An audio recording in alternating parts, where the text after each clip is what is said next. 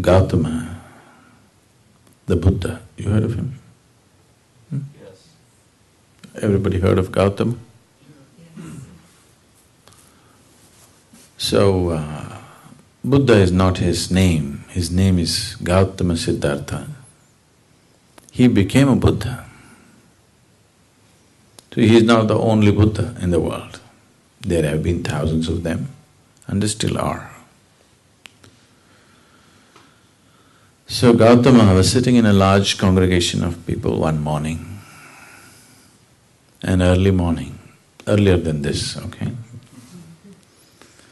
A man arrived and stood there in the shadows. This man is a great devotee. He is a devotee of Rama. You heard of Rama? Hmm? Not Rami, Rama.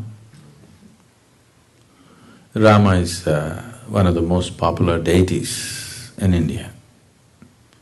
If you do not already know this, in India we have thirty-six million gods and goddesses. It's a very rich country.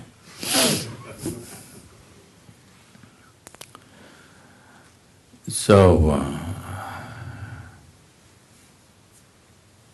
he is a great devotee of Rama. The devotees in India, not now and not everybody, but those who take this seriously, they will not utter any other word than the name of God that they believe in. So if they want you to come, they'll say Ram Ram. If they want you to go, Ram Ram. If they want something, Ram Ram. No other word but Ram. Their clothes are all printed Ram Ram, they utter only Ram Ram, they live Ram Ram. They devoted their whole life to God. You are smart, you are not like that. You kept, you kept God like insurance. Just in case something goes wrong, I have also paid my premium. Hmm? Everything that you need to do, you do it yourself. You kept God like insurance. You're smart. But this man invested his whole life in God, total. Age is passing away, little doubt has come. Are there people here who don't believe in God? Nobody?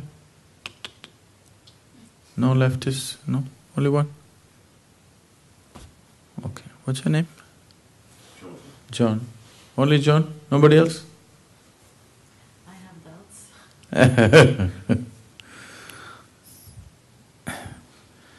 so, uh, little doubt has come. He knows there is God. Just a little doubt. Suppose there is no God. I'm wasting my whole life doing Ram, Ram, Ram. See, this doubt will come to you only if you invest whole your, your whole life. You invest just ten minutes in a week, then you will not get this doubt, it's all right, what's the problem?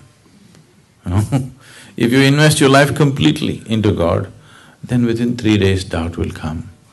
Am I wasting my life just doing this? And uh, there are other people who don't believe. See, look at this John. He doesn't believe.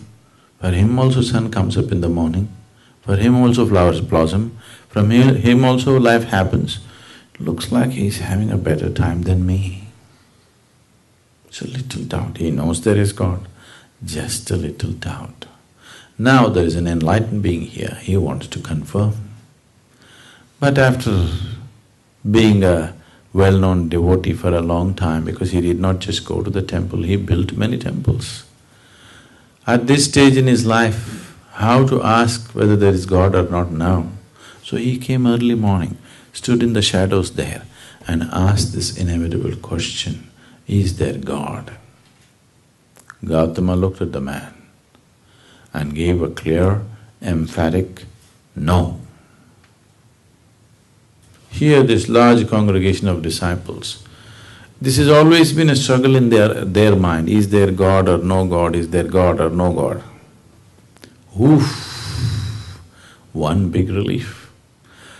Whenever they ask such a question to Gautama, he just becomes silent, he doesn't say anything. For the first time, he gave a clear answer no God. Joy spread across the congregation. Just the struggle, is there God or no God is over. The enlightened one has declared there is no God. The message spread across the town. Through the day, celebrations happened because just imagine the freedom of it. No God means nobody sitting up there keeping accounts of what you did and what you did not do to punish you, burn you in hell or do this or that. Life is completely yours. So through the day, celebrations happened. Everybody is in great joy. The evening, once again the congregation is sitting, another man came. He also standing in the shadows. This man is a Charvaka.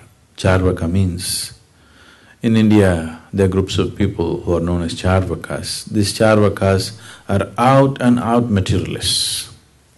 They don't believe anything other than what they can see. Probably this is the only culture that allows this. You will see actively missionaries of God going from village to village spreading their God message and missionaries of no God going from village to village arguing with people and proving to them how there is no God. Probably this is the only culture that allows that anywhere else they would be killed So if you want, you can spread God or if you want, you can spread no God. This is true democracy, you know This has been there like this for thousands of years. People come and set up arguments in the village and they prove to you how there is no God. So this is an expert Charvaka. Whatever kind of believer you are, if you talk to him for ten minutes, he'll prove to you no God. For thousands of people, he's proved no God, no God, no God. Age is passing, little doubt has come. Suppose there is God. When I go there, will he leave me? And all these believers say that he's got all kinds of torture equipment up there.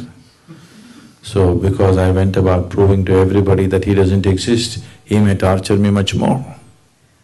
He knows there is no God. He's proved to thousands of people there is no God. Just a little doubt. Now there's an enlightened being here, he wants to confirm. So he appeared there in the evening. And he asked the same inevitable question, is there God? Gautama looked at the man and said, yes. Once again turmoil started. Morning he said, no God, they were all really happy. In the evening he says, there is God. So what's the game Gautama is trying to play? See, if you believe there is God, or if you believe there is no God, you're in the same boat. You believe something that you do not know. I believe this, you believe that, doesn't make any difference. You can believe whatever you want. Yes? Everybody can believe whatever they want. It need not have anything to do with reality as such. If you say, I do not know, the longing to know will arise within you.